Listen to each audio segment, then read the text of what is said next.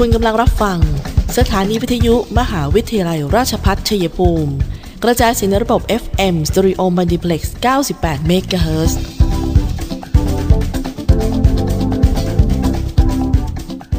ที่นี่ สถานีวิทยุกระจายเสียงเพื่อการศึกษา มหาวิทยาลัยราชพัฒชัยภูมิส่งกระจายเสียงในระบบ FM Stereo Multiplex ความถี่ 98 MHz จากนี้ไป อเชิญท่านติดตามรับฟังรายการ คุยกันบ่ายสองโมงดำเนินรายการโดยธนทรชัยวงศ์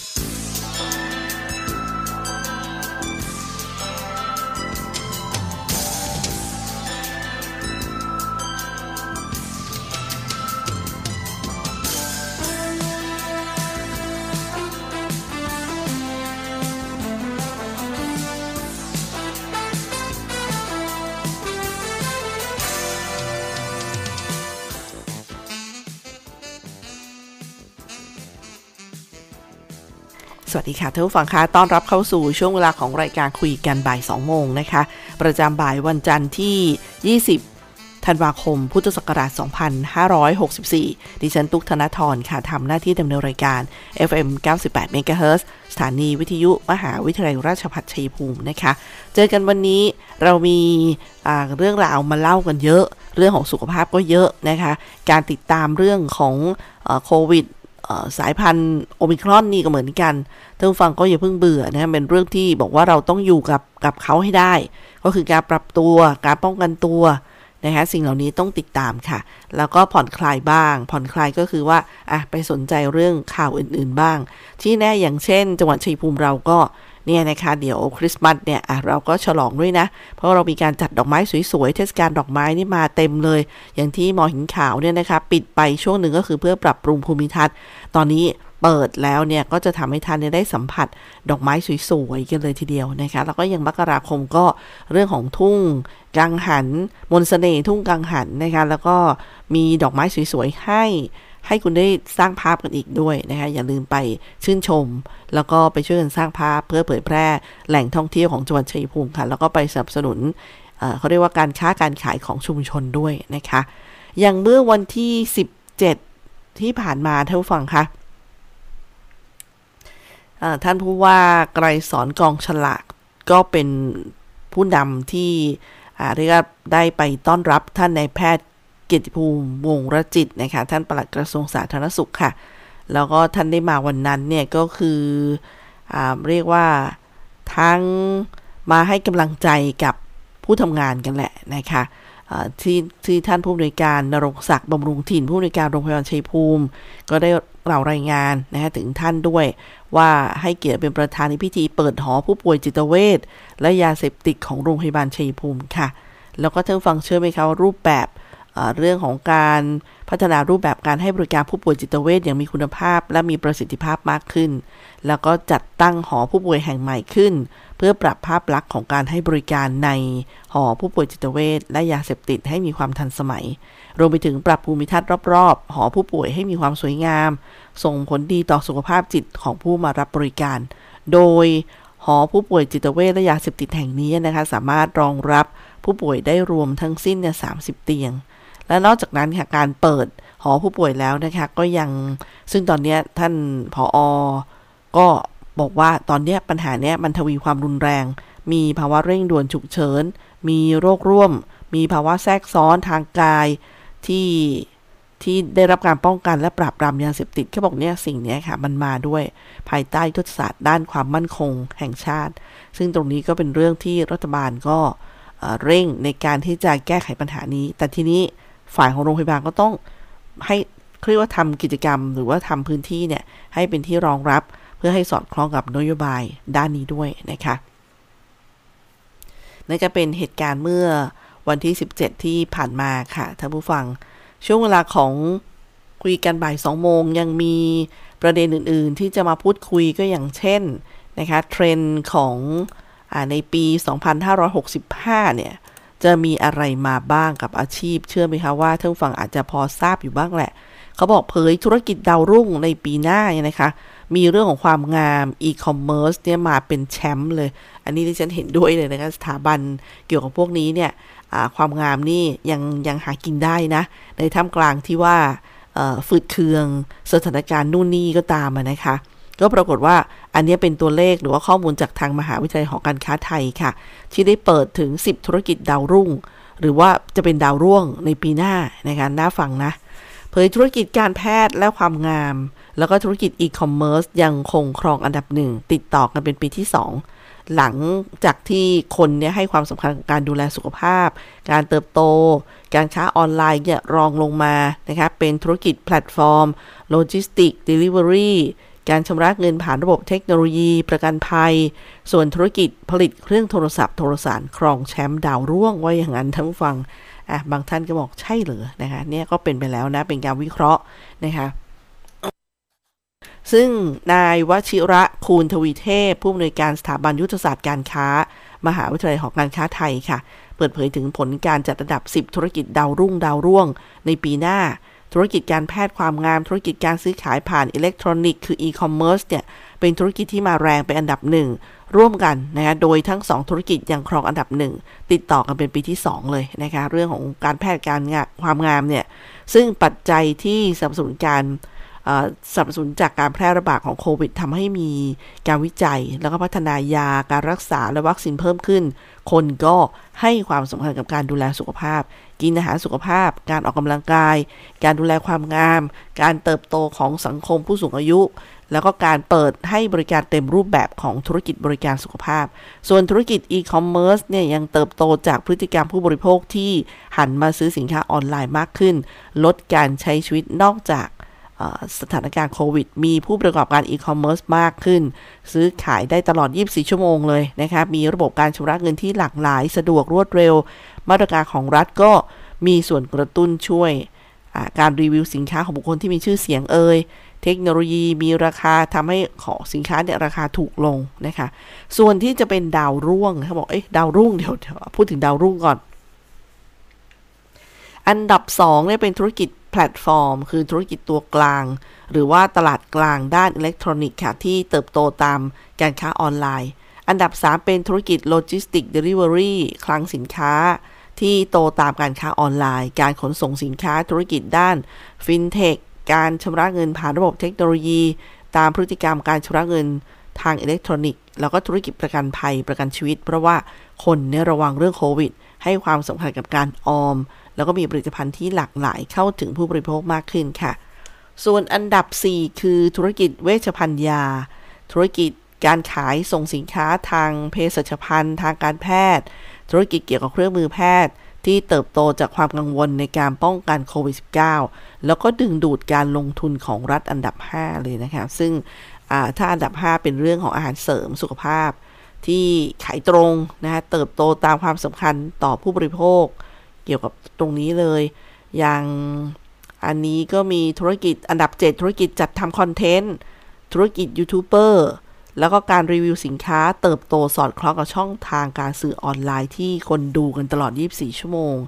แล้วก็ช่วงนี้เขาบอกสินค้า ธุรกิจเกี่ยวกับสัตว์ อย่างเช่นอาหารสัตว์สำเร็จรูป การดูแลสุขภาพสัตว์ แล้วก็ตรงนี้เพราะว่าคนเป็นโสดมากขึ้นก็เลยไปเลี้ยงสัตว์เลี้ยงธุรกิจด้านนี้ก็เลย work น่าดูมาอยู่ในอันดับ 7 นะท่านผู้ฟังคะ อันดับ 9 เป็นธุรกิจอิเล็กทรอนิกส์และชิ้นส่วนนี้เติบโตตามการฟื้นตัวของเศรษฐกิจโลก เทคโนโลยี 5G การพัฒนาเทคโนโลยี ส่วนอันดับ 10 เป็นธุรกิจบันเทิงที่ฟื้นตัวจากการผ่อนคลายมาตรการการเปิดประเทศ ผู้บริโภคมีทางเลือกในการดูหนังละครซีรีส์ธุรกิจยานยนต์ เติบโตตามการฟื้นตัวของเศรษฐกิจนะคะ ซึ่งอันนี้ก็เขาบอกว่าสำหรับธุรกิจดาวร่วง 10 อันดับ โอ้โห เดี๋ยวไปช่วงหน้า เดี๋ยวมาเล่าให้ฟังนะคะว่าดาวร่วงเนี่ยมีอะไรบ้าง ตอนนี้พูดถึงดาวรุ่งของปีหน้าไปแล้ว 10 อันดับนะคะเดี๋ยวช่วงนี้พักกันสักครู่ค่ะ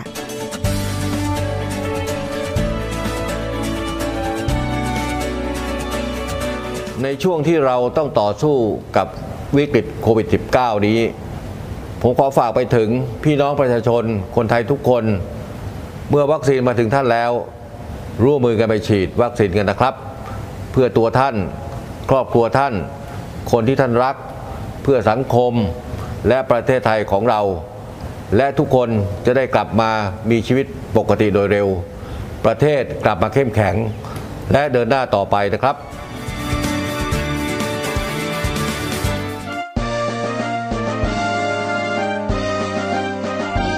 มหาวิทยาลัยราชภัฏชัยภูมิรับสมัครนักศึกษาใหม่ ระดับปริญญาตรี ภาคเรียนที่1ทับ2565 รอบแฟ้มสะสมผลงาน portfolio จำนวนที่รับสมัครคณะศิลปศาสตร์และวิทยาศาสตร์ สาขาวิชาวิทยาการคอมพิวเตอร์รับ 60 คน สาธารณสุขชุมชนรับ 60 คน ศิลปะและการออกแบบรับ 40 คนนวัตกรรมอาหารสร้างสรรค์และโภชนาการรับ 60 คน การจัดการสุขภาพผู้สูงอายุรับ 30 คน คณะพยาบาลศาสตร์รับ 25 คน คณะรัฐศาสตร์ รัฐประศาสนศาสตร์รับ 80 คน รัฐศาสตร์รับ 80 คน นิติศาสตร์รับ 50 คน สหวิทยาการเพื่อการพัฒนาท้องถิ่นรับ 50 คน คณะบริหารธุรกิจ สาขาวิชาการท่องเที่ยวและบริการรับ 30 คน วิชาเอกการจัดการรับ 40 คน วิชาเอกการเงินรับ 40 คน วิชาเอกธุรกิจดิจิทัลรับ 30 คน วิชาเอกการจัดการธุรกิจการค้าสมัยใหม่ รับ 20 คน คณะครุศาสตร์ สาขาวิชาการศึกษาปฐมวัย รับ 30 คน คณิตศาสตร์ รับ 30 คน คอมพิวเตอร์ศึกษารับ 30 คนพลศึกษารับ 30 คน ภาษาไทยรับ 30 คน ภาษาอังกฤษรับ 30 คน วิทยาศาสตร์ทั่วไปรับ 30 คน สังคมศึกษารับ 30 คน โครงการจัดตั้งคณะวิศวกรรมศาสตร์ สาขาวิชาวิศวกรรมเครื่องกลรับ 40 คน วิศวกรรมการก่อสร้างและระบบรางรับ 30 คน วิศวกรรมการผลิตและระบบอัตโนมัติรับ 30 คน รับสมัครครั้งที่ 1 1ถึง30 พฤศจิกายน 64 ประกาศรายชื่อผู้มีสิทธิสัมภาษณ์ 7 ธันวาคม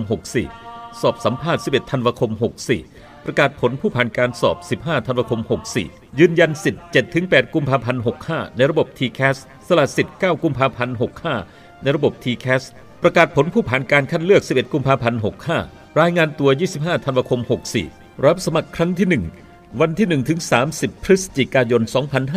2564 ครั้งที่ 2 1 ธันวาคม 2564 ถึง 19 มกราคม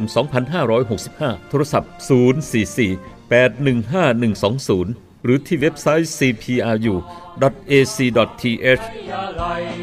ยิ่งวันยิ่งเกรงไกร ชพัฒชัยภูมิคุณเขาที่หอมล้อมดุจสั่งสอนให้เราอ่อนโยนประดูต้นตั้งตรงให้มันคงความรู้ความดีอาละการในช่วงที่2เท่านฟังมันกำลังติดลมเลยใช่ไหมครับว่า อยากฟังจังว่าอะไรเป็นดาวร่วง 10 อันดับในปีหน้านะคะฟัง 10 อันดับของที่เขาจะเป็นดาวรุ่งกันแล้วนะคะดาวร่วง 10 อันดับเนี่ยก็ได้แก่1ธุรกิจผลิตโทรศัพท์พื้นฐาน และเครื่องโทรสาร เพราะาปัจจุบันไม่มีคนใช้แล้วนะคะ 2. ธุรกิจฟอกย้อม ธุรกิจหัตถกรรมที่ไม่มีการออกแบบ และราคาถูก 3. ธุรกิจสื่อสิ่งพิมพ์และวารสาร ธุรกิจรับส่งสื่อสิ่งพิมพ์ตามบ้าน สถานที่ทำงาน 4. อันดับ4นะคะธุรกิจโรงพิมพ์ การพิมพ์ เช่น หนังสือแผ่นพับ ธุรกิจคนกลาง 5. ธุรกิจผลิตและขายต้นไม้ ดอกไม้ประดิษฐ์ ธุรกิจผลิตเสื้อผ้าสำเร็จรูปที่ ไร้ฝีมือหรือเสื้อผ้าโหล 6. ธุรกิจเครื่องปั้นดินเผาและเซรามิก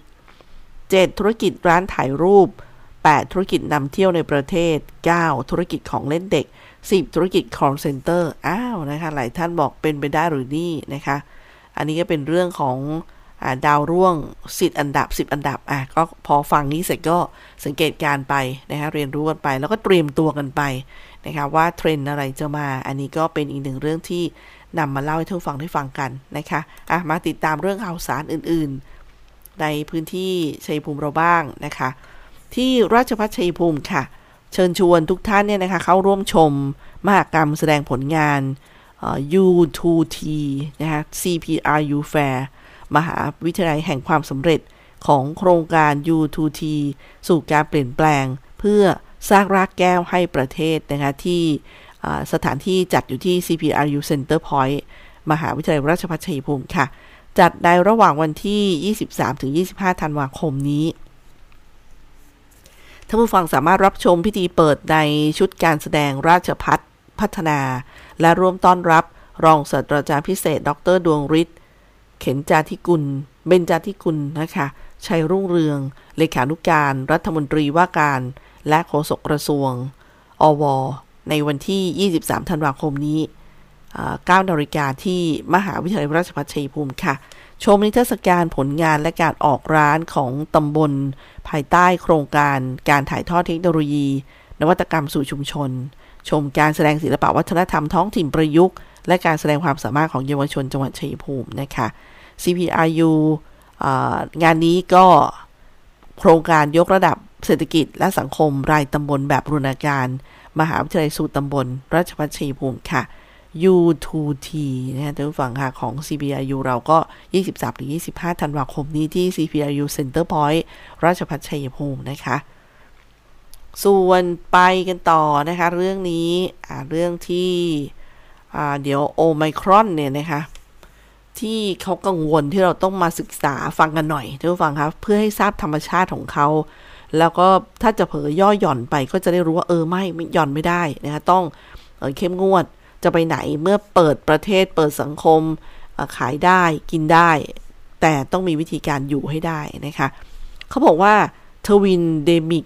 เขาว่า twin เนี่ยมันซ้อนอ่ามารู้จักคำนี้ว่ามันเป็น key message ที่นักไวรัสวิทยาเขาบอกว่าที่ซ้อนเพราะอะไรเพราะว่าเดลต้ายังอยู่ท่านฟังเดลต้าไม่ได้หายไปไหน มีโอไมครอนมาอีกนี่แหละที่มันแทรกซ้อนกันมา แทรกซ้อนการระบาดของโควิดขึ้นมา อีกโรคหนึ่งในช่วงฤดูหนาว ที่ไข้หวัดใหญ่เนี่ยเคยระบาดอยู่เดิม แต่ในอนาคตนะคะบอกคำนี้เนี่ยอาจถูกนำมาใช้เรียกการระบาดของโรคโควิดจาก 2 สายพันธุ์นั่นคือโอไมครอนที่แทรกซ้อนเดลต้าเพราะว่าคุณสมบัติที่สามารถหลบหลีกภูมิคุ้มกันได้มากขึ้นทำให้เกิดการติดเชื้อซ้ำแล้วก็ระบาดพร้อมกันได้ค่ะ เขาบอกอย่างคำว่า twindemic มาจากคำว่า twin ที่แปลว่าแฝดแล้วก็ pandemic นะคะที่แปลว่าการระบาดใหญ่ เริ่มเป็นที่นิยมในช่วงเดือนสิงหาคมปีที่แล้ว ซึ่งแจนฮอฟแมนผู้สื่อข่าวประจำสำนักข่าว The New York Times เนี่ยได้เขียนถึงความกังวลของแพทย์ผู้เชี่ยวชาญในขณะนั้นว่าจะเกิดการระบาดของโควิด และไข้หวัดใหญ่พร้อมกัน ก็เป็นคำนี้ twindemic ในช่วงฤดูหนาว แล้วก็ในปีนี้ก็ได้ถูกนำมาใช้ในการรณรงค์การฉีดวัคซีน 2 ชนิด เพื่อป้องกันทั้ง2โรคนี้ด้วยค่ะ แม้ว่า twindemic ของไข้หวัดใหญ่และโควิด ไม่เกิดขึ้นจริงในปีที่แล้วนะคะ แต่ว่าปลายปีนี้ปีเตอร์โฮเทสแพทย์ผู้เชี่ยวชาญ ด้านการพัฒนาวัคซีนของอเมริกาก็ได้ให้สัมภาษณ์กับสำนักข่าว Houston Public Media เมื่อวันที่ 8 ธันวาคมที่ผ่านมาเขาว่า สิ่งที่เรากลัวจะเห็นอย่างน้อยในฤดูหนาวก็คือการระบาดคู่ หรือคำว่า twin epidemic เนี่ยนะคะของสายพันธุ์เดลต้าและโอไมครอน เนื่องจากประชากรกลุ่มเสี่ยงต่อการติดเชื้อแตกต่างกันนะคะซึ่งสิ่งที่เรารู้เกี่ยวกับสายพันธุ์โอไมครอน ในขณะนี้ก็คือ ภูมิคุ้มกันจากวัคซีนยับยั้งไวรัสลดลง 20-40 เท่า เทียบกับสายพันธุ์ดั้งเดิม ในขณะที่สายพันธุ์เดลต้าลดลง 10 เท่า โอ้นะอันนี้น่ากลัวนะคะ คือมันทำให้ภูมิคุ้มกันลดลง 20-40 เท่ามากกว่าเดลต้า วัคซีนแอสตราเซเนกา2เข็มเนี่ย ไม่สามารถป้องกันการติดเชื้อได้ ส่วนวัคซีนไฟเซอร์ 2 เข็มป้องกันการติดเชื้อประมาณ 30%แต่การฉีดวัคซีนไฟเซอร์ เป็นเข็มกระตุ้นเนี่ยนะคะ จะยับยั้งไวรัสได้มากขึ้น แล้วก็ป้องกันการติดเชื้อประมาณ 70-75%ส่วนความเสี่ยงของการติดเชื้อซ้ำเพิ่มขึ้น 5 เท่าเทียบกับการระบาดรอบก่อนก่อนที่ผ่านมาคือสายพันธุ์อัลฟาหรือว่าเดลต้า ซึ่งทั้งหมดนี้สอดคล้องกับการกลายพันธุ์บนโปรตีนหนามมากกว่า 30 ตำแหน่งที่เราทราบในช่วงแรก ดังนั้นประชากรกลุ่มเสี่ยงที่สามารถติดเชื้อสายพันธุ์โอมิครอน จึงเป็นทุกคนที่ยังไม่ได้รับวัคซีนเข็มกระตุ้น ในขณะที่ประชากรกลุ่มเสี่ยงของสายพันธุ์เดลต้า คือผู้ที่ยังไม่เคยมีภูมิต้านทานมาก่อน ดังนั้น twin epidemic เนี่ย จึงมีโอกาสเกิดขึ้นได้ อย่างที่กำลังเกิดขึ้นในสหราชอาณาจักรคือที่เกาะอังกฤษนะคะจำนวนผู้ติดเชื้อในสหราชอาณาจักรเพิ่มขึ้นอย่างต่อเนื่อง ถึงแม้จะมีผู้ที่ได้รับวัคซีนครบ 2 เข็มประมาณ 70%เมื่อวันที่ 15 ธันวาคมที่ผ่านมาก็มีผู้ติดเชื้อรายใหม่ 78,620 ราย เสียชีวิต 165 ราย ส่วนผู้ติดเชื้อสายพันธุ์โอมิครอนรายใหม่ 4,671 ราย รวมทั้งหมด 1017 ราย ซึ่ง มีผู้ติดเชื้อเพิ่มขึ้น 2 เท่าทุก 2 วัน ในขณะที่จำนวนผู้ติดเชื้อจริงน่าจะมากกว่านี้ เพราะว่าตัวเลขนี้ไม่รวมผู้ติดเชื้อเข้าข่าย อันนี้เป็นสถานการณ์ที่สหราชอาณาจักรนะคะ UK United Kingdom สิ่งที่เราเผชิญอยู่คือ 2 การระบาดซ้อนกันของอีกการระบาดหนึ่งนะคะ อันนี้เป็นคำพูดของคริสวิตตี้หัวหน้าเจ้าหน้าที่การแพทย์ของอังกฤษ ได้พูดถแถลงเมื่อวันที่ 15 ธันวาคมว่า เนี่ยคือการระบาดของเดลต้าที่ยังมีอยู่แบบคงที่คือเดลต้ายังไม่ไปไหน แล้วก็การระบาดโอไมครอนที่เพิ่มขึ้นอย่างรวดเร็วซ้อนเข้ามาอีก ก็เลยทำให้กังวลว่าจะมีผู้ป่วยที่ต้องรักษาในโรงพยาบาล แล้วก็ห้อง ICU เนี่ยเพิ่มขึ้น หลังคริสต์มาสอย่างแน่นอนนะอันนี้เขาก็วิเคราะห์ไว้เลยนะคะก็เลยแนะนำประชาชนว่าไม่ควรรวมกลุ่มกันโดยไม่จำเป็น โดยจัดลำดับความสำคัญของการมีปฏิสัมพันธ์ทางสังคมที่สำคัญต่อพวกเขา และไม่แนะนำให้จัดงานเลี้ยงในสถานที่ทำงานนะคะอันนี้ก็คือเขาเจอกันแล้วไงที่สหราชอาณาจักร ก็มีหัวหน้าเจ้าที่แพทย์ อังกฤษก็ออกมาวิเคราะห์สถานการณ์ให้ฟังกัน ส่วนนิกกี้คานิเอ่อนิกกี้คานินีผู้อำนวยการฝ่ายการแพทย์ระบบบริการสุขภาพแห่งชาติ แนะนำให้ประชาชนเข้ารับการฉีดวัคซีนเข็มกระตุ้น ในสุดสัปดาห์นี้ แทนที่จะไปชมการแข่งขันกีฬา นอกจากนี้รัฐบาลก็ได้ออกกฎบังคับการสวมหน้ากากอนามัยในสถานที่สาธารณะ เมื่อสัปดาห์ที่ผ่านมา และหากเป็นไปได้ให้ทำงานที่บ้าน work from home แต่ยังสามารถจัดเลี้ยงคริสต์มาสและจัดการแสดงในโรงเรียนได้ อันนี้ก็เป็นภาพของที่อังกฤษทั้งนั้นเลยท่านฟังคะ ซึ่งอันนี้ที่เอามาหาให้ฟังก็คือว่า เรายังคงต้องป้องกันตัวเองนะคะท่านผู้ฟังคะป้องกันแล้วก็ คือคือติดมามันก็เสียเสียเวลานะ เสียเวลา แล้วก็ถ้าไปเจอผู้ที่ไม่เคยรับวัคซีนท่านผู้ฟังก็ทราบดีว่ามีบางคนเนี่ยไม่ไม่รับวัคซีน อันนั้นก็ยิ่งแย่เลยถูกไหมคะเอาละค่ะ เดี๋ยวช่วงนี้เราพักกันสักครู่หนึ่งโควิดกันไปแล้วเดี๋ยวมาติดตามข่าวในพื้นที่กันบ้าง สักครู่เดียวค่ะ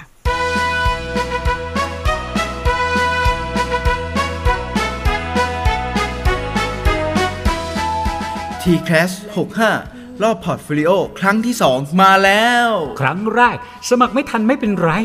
เริ่มสมัครใหม่ วันที่ 1 ธันวาคมนี้ถึง 19 มกราคมปีหน้า แต่อย่าช้านะ เพราะครอบครัวบริหารธุรกิจราชภัฏชัยภูมิของเรารออยู่ หลักสูตรปริญญาตรี บริหารธุรกิจบัณฑิต วิชาเอกการจัดการ รหัส 0501 วิชาเอกธุรกิจดิจิทัล รหัส 0502 วิชาเอกการเงิน รหัส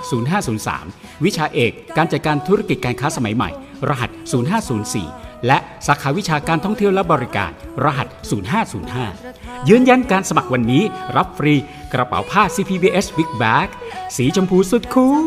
มาสมัครกันเยอะๆนะครับ พี่ๆรออยู่ดวงชมพูชูช่ออ่อนหวานกลีบดอกงดงามรูปเด่นคล้ายดวงใจ บริหารธุรกิจ สามัคคีสดใส ประดับทินใด สร้างชัยภูมิพิรมมหาวิทยาลัยราชภัฏชัยภูมิ เปิดรับสมัครนักศึกษาหลักสูตร วิศวกรรมศาสตร์ สาขาวิชาวิศวกรรมการผลิต โดยมุ่งเน้น ในการเพิ่มทักษะความรู้ด้านวิศวกรรมศาสตร์ ให้กับนักศึกษา ในระดับวิชาชีพชั้นสูง ทางด้านวิศวกรรมศาสตร์ขยายโอกาสทางการศึกษา ด้านวิศวกรรมศาสตร์ ให้กับเยาวชนในท้องถิ่น และพื้นที่ใกล้เคียง เพิ่มศักยภาพแก่ประชาชนในท้องถิ่น ให้ดำรงชีพ โดยพึ่งพาตนเอง พร้อมทั้งเสริมสร้างสมรรถนะในวิชาชีพอย่างเป็นรูปธรรม สอบถามโทร 085 102 0491 087 456 9889 และ 082 453 3052 หรือที่เว็บไซต์ cpru.ac.th มิติใหม่แห่งการศึกษา มหาวิทยาลัยราชภัฏชัยภูมิ มุ่งสร้างบัณฑิตคุณภาพ จากอุตสาหกรรมภูมิภาค สู่อุตสาหกรรมอาเซียน และส่งเสริมการพัฒนาท้องถิ่น เปิดรับสมัครแล้ว โรงเรียนสาธิตมหาวิทยาลัยราชพัฒชัยภูมิแผนกประถมศึกษา รับป .1 อายุ 5 ปี 6 เดือนขึ้นไป รับป .2 อายุ 6 ปี 6 เดือนขึ้นไป และจบการศึกษาระดับป .1 แล้ว จัดการเรียนการสอนด้วยระบบการเรียน 3 ภาษา ภาษาอังกฤษ ภาษาไทย ภาษาจีน เรียนภาษาอังกฤษกับครูชาวต่างชาติเจ้าของภาษา ใช้ภาษาอังกฤษเป็นสื่อการสอนทุกรายวิชา ยกเว้นภาษาไทยและสังคมศึกษา ระบบพี่เลี้ยง1ต่อ1เรียนกีฬากอล์ฟ ติดต่อสอบถามได้ที่โรงเรียนสาธิตมหาวิทยาลัยราชพัฒชัยภูมิ แผนกประถมศึกษา โทรศัพท์ 093 561 1465 086 246 4641 และ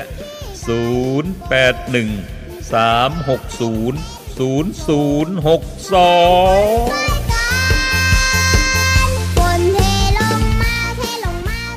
ยังเกาะติดอยู่ที่โอเมครอนอยู่นะคะท่านผู้ฟังค่ะ อยู่กับช่วงเวลาของคุยกันบ่ายสองโมงค่ะ มีทางด้านนายกอบตท่าอิดค่ะ ได้พูดถึงเรื่อง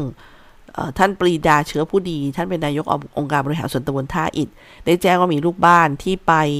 แสวงบุญที่นครเมกะซาอุดิอาระเบียเนี่ยติดเชื้อโควิดสายพันธุ์โอเมครอนมา 6 ราย ซึ่งสำนักงานสาธารณสุขจังหวัดนนทบุรีก็มีการประสาน ทีมควบคุมโรคตรวจสอบข้อมูลในพื้นที่ พบว่าผู้ป่วยยืนยันติดเชื้อโควิดจากซาอุจริง 6 คน จากจำนวนคนท่าอีก 14 คน โดยผู้ป่วยได้กักตัวชีสเตทควอรันทีนทั้งหมด ผู้สัมผัสเสี่ยงสูงที่ไม่พบเชื้อให้กลับบ้าน ได้ให้ติดตามผู้สัมผัสทั้งหมดมากักตัวนะคะนี่ก็ ท่านผู้ฟังก็จะรู้ว่าเป็นการรวมคนจำนวนมากนะคะเวลาไปแสวงบุญแบบเนี้ย ทีนี้ก็มีการประสานนะครับว่าตอนนี้เนี่ยพบผู้ป่วยยืนยันจำนวน 8 นะคะจากคนท่าอี14 โดยโดยกักตัว อันนี้ก็ข้อมูลถัดมา เขาบอกทั้งนี้เนี่ยคณะที่เดินทางแสวงบุญ จากประเทศซาอุดิอาระเบียประมาณ 30 รายมาถึงสนามบิน เมื่อวันอังคารที่ 14 ธันวาคม เที่ยงเที่ยงกว่าๆนะคะทั้งคณะก็เข้าพักที่อะไรเนี่ยที่ที่ถนนศรีนครินนะคะเป็นโฮเทล เพื่อตรวจหาเชื้อแล้วพบเชื้อ 14 ราย ที่เป็นคนท่าอิดแล้วก็พบเชื้อ 6 รายนะคะอันนี้ก็รายงานให้ทราบว่ามันก็มีเข้ามาในพื้นที่เราแบบนี้แล้วนะคะฉะนั้นจะเจอแบบกลายพันธุ์แบบไหนก็ตามย้ำเลยท่านผู้ฟังคะย้ำกันอีกรอบกับแนวทางการป้องกันการติดเชื้อโควิด -19 แบบครอบจักรวาลนะที่เรียกว่า universal prevention for covid 19เนี่ยเขาเรียกว่า ป้องกันโควิดแบบครอบจักรวาลที่อยากให้ทุกคนทำอย่างเคร่งครัด สม่ำเสมอเพื่อความปลอดภัยของตนเองและคนรอบข้างนะคะท่านผู้ฟังนั่นก็คือ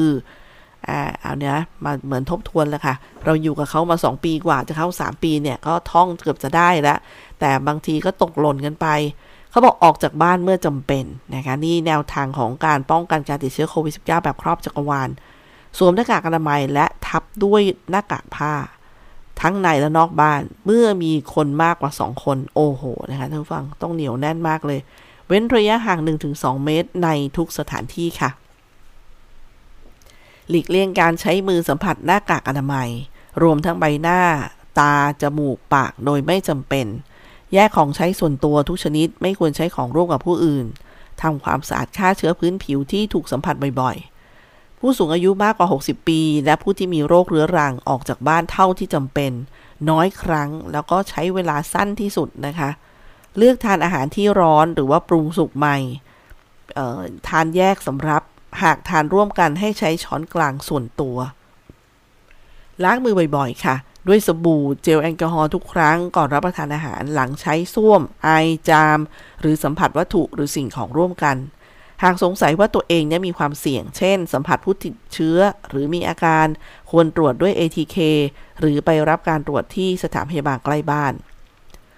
อันนี้นะคะขอย้ำมาก ๆ เลยท่านฟังคะย้ำอีกหลาย ๆ รอบเลย กับเรื่องของการป้องกันโควิดนะคะก็ต้องอยู่กับเราตลอดไปอะคะ่ะในแนวทางแบบนี้ จนกว่าจะมียานะคะยารักษาที่แน่นอน วัคซีนที่แน่นอน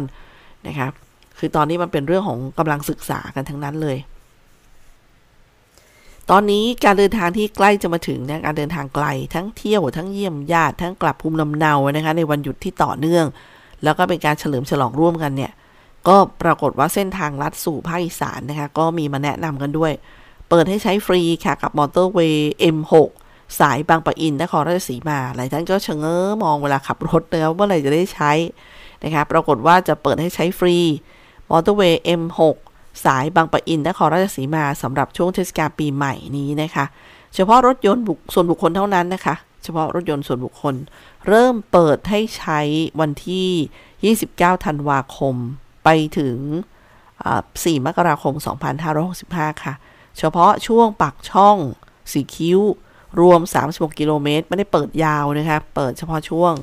การเดินรถให้เดินรถทางเดียวเท่านั้นค่ะ 29ถึง31 ธันวาคม เพื่อรองรับการเดินทางเข้าขาออกของกรุงเทพ แล้วก็ 1-4 มกราคม 2515 รองรับการเดินทางขาเข้ากรุงเทพเท่านั้นค่ะ จุดขึ้นและลงมอเตอร์เวย์นะคะทางหลวง 2 ถนนมิตรภาพกิโลเมตร 65 ทางหลวง 201 กิโลเมตร 5 บวก 400ห้ามใช้บริการก็คือรถจักรยาน รถจักรยานยนต์ รถสำล้อ รถยนต์สำล้อล้อเลื่อน ตามกฎหมายว่าด้วยล้อเลื่อน แล้วก็รถบรรทุก 6 ล้อขึ้นไปห้ามนะห้ามใช้บริการ ยกเว้นรถยกเว้นรถที่ได้รับอนุญาตจากผู้อำนวยการทางหลวงพิเศษ เพื่อใช้ในภารกิจของเจ้าพนักงานจราจร รวมถึงงานกู้ภัยหรืองานช่วยเหลือฉุกเฉินนะคะ อันนี้ก็เป็นเรื่องของมอเตอร์เวย์ M6 ใช้แบบนี้ ก็ไม่ใช่ตลอดทั้งสายนะคะเป็นเรื่องของเฉพาะช่วงที่มันแบบการจราจรหนาแน่นมาก ๆเลยนะคะก็เพื่อป้องกันอุบัติเหตุด้วย ก็ขอให้ติดตามแล้วก็สอบถามข้อมูลกันให้ดีค่ะ มาที่ข่าวนี้ ยังมีเวลาในช่วงนี้นะคะเเดี๋ยวไป เดี๋ยวไปอะเดี๋ยวช่วงนี้พักกันสักครู่ก่อนแล้วเดี๋ยวเพราะว่าเดี๋ยวอีกเรื่องหนึ่งที่จะคุยเนี่ยจะยาวเดี๋ยวจะยาวเกินไปนะฮะเดี๋ยวมาคุยกันต่อในช่วงสุดท้ายค่ะ ช่วงนี้คุยกันบ่ายสองโมงพักกันสักครู่ค่ะ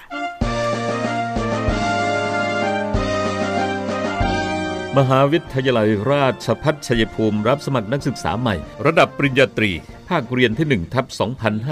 2565 รอบแฟ้มสะสมผลงาน portfolio จำนวนที่รับสมัคร คณะศิลปศาสตร์และวิทยาศาสตร์ สาขาวิชาวิทยาการคอมพิวเตอร์รับ 60 คน สาธารณสุขชุมชนรับ 60 คน ศิลปะและการออกแบบรับ 40 คน นวัตกรรมอาหารสร้างสรรค์และโภชนาการรับ 60 คน การจัดการสุขภาพผู้สูงอายุรับ 30 คน คณะพยาบาลศาสตร์รับ 25 คน คณะรัฐศาสตร์ รัฐประศาสนศาสตร์รับ 80 คน รัฐศาสตร์รับ 80 คน นิติศาสตร์รับ 50 คน สหวิทยาการเพื่อการพัฒนาท้องถิ่นรับ 50 คน คณะบริหารธุรกิจ สาขาวิชาการท่องเที่ยวและบริการรับ 30 คน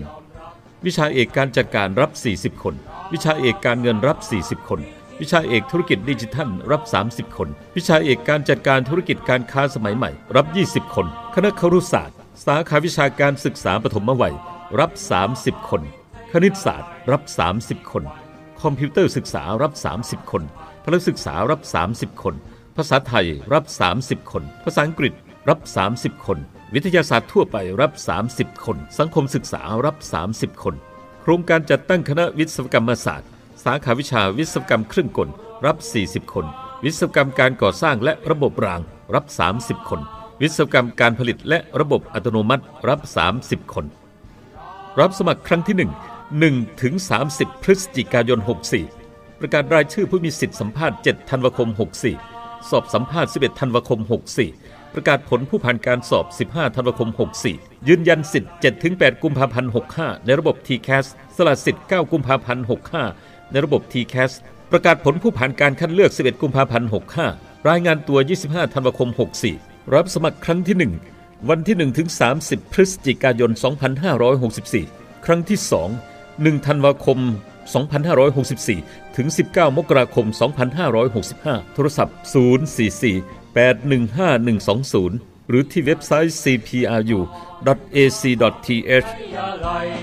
ยิ่งวันยิ่งเกรงไกรราชพัฒชัยภูมิคุณเขาที่หอมล้อมดุจสั่งสอนให้เราอ่อนโยน ประดูต้นตั้งตรงให้มันคงความรู้ความ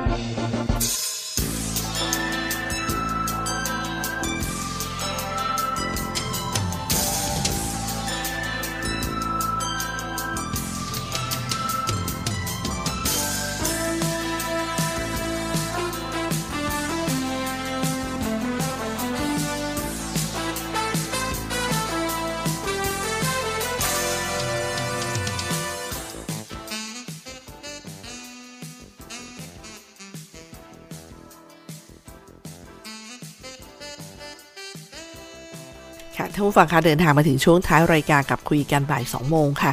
เลยดูเนื้อหาข่าวเยอะเตรียมมาเยอะเลยนะคะ แต่ว่าอยากให้มีข่าวเกี่ยวกับเรื่องของเตือนกันเรื่องสุขภาพ คือที่พูดมานั่นคือโควิดแต่โควิดอีกแบบหนึ่งแต่อีกโรคหนึ่งก็มักจะเผลอเรอกัน แล้วก็ถึงแก่ชีวิตกันได้ง่าย ๆ เลยนะคะ จะเป็นตัวเลขที่น่าเป็นห่วงมากๆเลยท่านผู้ฟัง นั่นก็คือเรื่องของเส้นเส้นโลหิตตีบท่านผู้ฟังเส้นโลหิตตีบที่อ่าเขาบอกว่า ดี๋ยวนะสักครู่หนึ่งอพอดีมีเรื่องของมะเร็งด้วย แต่ก็เดี๋ยวต้องเลือกเรื่องมานะคะเดี๋ยวเวลาของเราจะไม่พอเอ่ออะมาละเรื่องเส้นเลือดตีบในสมองนะท่านผู้ฟังเชื่อไหมคะว่าเขาบอกว่ามันเกิดขึ้นทุกสี่นาทีทำไมตรวจหาสาเหตุไม่เจอ แล้วมีวิธีป้องกันได้ยังไง ทุกวันนี้นะคะ คุณหมอบอกว่าเจอผู้ป่วยเส้นเลือดตีบทุกวัน ตั้งแต่อายุ 13 ปี ไม่ใช่ว่าต้องแก่นะคะตั้งแต่อายุ 13 ปี เพราะว่าตอนนี้วิถีชีวิตของคนมันแบบเร่งรีบใช้ชีวิตเปลืองมากนอนดึกอะไรประมาณนี้นะแล้วก็บริโภคอาหารที่มันไม่ใช่ ขออภัยค่ะ เขาบอกว่าอออายุ 13-95 ปี แล้วเจอทุกวันเลยกับเรื่องเส้นเลือดตีบคุณหมอบอกแล้วมันเกิดอะไรขึ้น ความพิการจะหยุดได้หรือไม่ได้อันเนี้ย คุณหมอบอกหยุดได้นะคะเส้นเลือดตีบในสมองเนี่ยเกิดขึ้นทุก 4 นาที ปีละเป็นแสนคน ดารานักแสดงคนจนคนรวยก็ไม่เว้น จนเป็นเรื่องน่าวิตกมาก วันนี้การแพทย์สหรัฐยังบอกเลยว่ามันยากมากที่สุดเลยกับการรักษาคนป่วยเหล่านี้ แทบจะเลือนลาง เสียงก็ประมาณมากมายกับคนป่วยเหล่านี้ อาการเส้นเลือดตีบเป็นยังไง เส้นเลือดตีบอาการที่ส่งสัญญาณก็คือดังนี้ท่านผู้ฟังคะอาการมึนหัว อาการบ้านหมุน อาจมีอาการอาเจียนร่วม อาการร่วมอ่อนแรงที่แขน อ่อนแรงที่ขา อันนี้นะคือเขาเรียกอาการร่วม มีกลุ่มก้อนแข็งอุดตามคอบ่าไหล่ อาจส่งสัญญาณปวด จากพฤติกรรมของคนเหล่านี้ที่พบอาการหรือมีโอกาสเป็นเนี่ยก็อย่างเช่น พักผ่อนน้อย ดื่มน้ำน้อย นอนดึก ดื่มน้ำเย็นเป็นประจำ ชอบทานอาหารมันๆ ดื่มเหล้าสูบบุหรี่ ขาดการออกกำลังกาย ไม่เคยปรับสมดุล ดูแลระบบหลอดเลือด แล้วก็การไหลเวียนให้สมดุลนะคะ หรือบางท่านนั่งนาน หลาย ๆ อาชีพมันนั่งนานท่านผู้ฟัง ยืนนาน ทำงานหนัก ชอบดื่มน้ำอัดลมเป็นต้นค่ะ ภาวะเส้นเลือดสมองตีบเนี่ยไม่ได้เกิดจากเชื้อโรคนะ แต่เกิดจากพฤติกรรมที่สะสมมานาน ไม่ต่ำกว่า 4-5 ปี การอุดตันในเส้นเลือดจึงจะเกิดขึ้นได้ การรักษาฟื้นฟูสามารถทำได้ แต่ต้องใช้ระยะเวลานานไม่ต่ำกว่า 5 ปีค่ะ คนที่เป็นเนี่ยมีอาการก่อนเส้นเลือดจะตีบตันเนี่ยสามารถรักษาได้ใช้ระยะเวลาไม่เกิน 3-6 เดือน อาการเส้นเลือดตีบในสมองถึงจะไม่เกิดขึ้นนะแต่ถ้าอยากกลับไปทำถ้าถ้าท่านยังกลับไปทำพฤติกรรมเดิมๆเนี่ยมันก็อาจกลับมาอีก เพราะว่าเส้นเลือดตีบในสมองเกิดจากพฤติกรรมในการดำเนินชีวิต ไม่ได้เกิดจากเชื้อโรค แกคิดดูนะคะว่าข้อมูลเล็กๆเนี่ยจะนำมาพูดให้ฟังเนี่ยคุณหมอบอกว่าเป็นเรื่องที่นำมาเป็นวิทยาทานที่อยากเล่า มันเป็นเรื่องที่ไม่ได้เกิดจากเชื้อโรค แต่จากพฤติกรรมของเราเองก็ลองปรับตัวดูนะคะท่านฟังบางทีมันก็ภาระหน้าที่กับครอบครัวก็ยังมีบางท่านบอกเอายังไม่พร้อมจะไปเลยไปหมายถึงว่าเสียชีวิต หรือว่าพิกลพิการกันไปนะคะ ช่วงนี้ ฝากเรื่องของสุขภาพอีกเรื่องหนึ่งค่ะ เขาบอกว่าเเรื่องของบุหรี่ไฟฟ้าท่านผู้ฟังคะเป็นพยันตรายใหม่ต่อหัวใจและหลอดเลือด รายงานของสหพันธ์หัวใจโลกเมื่อวันที่ 4 ตุลาคมที่ผ่านมานะคะบอกว่า 1. บุหรี่ไฟฟ้าเนี่ยมีผลต่อหัวใจคือทำให้ระบบไหลเวียนของเลือดเนี่ยผิดปกติ หัวใจเต้นเร็วขึ้น ความดันสูงขึ้น การใช้ระยะยาวทำให้ความดันสูงถาวร 2. ทำให้หลอดเลือดเกิดการอักเสบ การทำงานของเยื่อบุหลอดเลือดผิดปกติ หลอดเลือดแข็งตัว 3. เพิ่มความเสี่ยงกล้ามเนื้อหัวใจตาย 1-7-9 เท่า 4. ทำให้เกล็ดเลือดเกาะตัวกันง่ายขึ้น เพิ่มความเสี่ยงในการเกิดริ่มเลือด ซึ่งสูบบุหรี่ไฟฟ้าเสี่ยงกล้ามเนื้อหัวใจตาย 1.79 เท่าของคนที่ไม่สูบบุหรี่นะคะก็บางท่านเนี่ยบอกว่าวิแหมนะห่วงครอบครัวห่วงตัวเอง เลยจะเลิกสูบบุหรี่มวลมวลเลยจะไปสูบไฟฟ้า อะไรประมาณนี้ก็ฟังกันสมัยนะคะ ว่ามันดีไหม เอาละค่ะ ส่งท้ายกันแล้วนะคะซักข่าวข่าวจริง เอาข่าวปลอมแล้วกันนะคะ ข่าวปลอม เพราะมีประเด็นที่บอกว่ามีมีผู้ที่มีชื่อเป็นเจ้าบ้าน ได้รับเงินเยียวยา 15,000 บาทนะเนี่ยมีประเด็นนี้มาครับ อันนี้ปลอม จากกรณีที่มีการแชร์ข้อมูลถึงมาตรการเยียวยารอบใหม่ ระบุว่า ใครเป็นเจ้าบ้านรับเงิน 15,000 บาท เริ่มจ่ายวันพรุ่งนี้ รีบดูก่อนเสียสิทธินั้น ทางสำนักงานเศรษฐกิจการคลังกระทรวงการคลังก็ได้มาชี้แจงนะคะว่า ข้อมูลข้างต้นนี้ไม่เป็นความจริง ขณะนี้คณะคณะรัฐมนตรีหรือคอรมอยังไม่มีการอนุมัติเงินเยียวยาสำหรับใครที่เป็นเจ้าบ้านจะได้รับเงิน 15,000 บาทตามที่มีการแชร์แต่อย่างใดนะคะ อะ อันนี้ก็ต้อง ระมัดระวังกันให้ดีค่ะ หมดเวลาของคุยกันบ่าย2โมงสำหรับวันนี้นะคะ ดิฉันตุ๊กธนทรทำหน้าที่ดำเนินรายการ ขอบคุณท่านผู้ฟังค่ะที่ให้เกียรติติดตามรับฟังนะคะ ไว้พบกันใหม่ สวัสดีค่ะ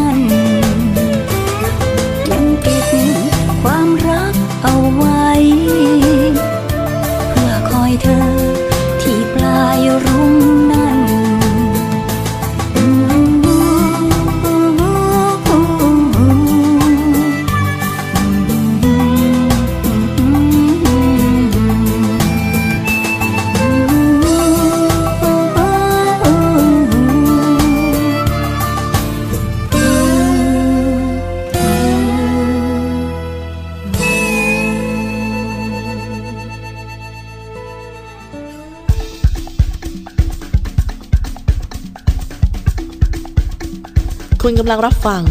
สถานีวิทยุมหาวิทยาลัยราชพัฒชัยภูมิ กระจายสินระบบ FM Stereo Multiplex 98 MHz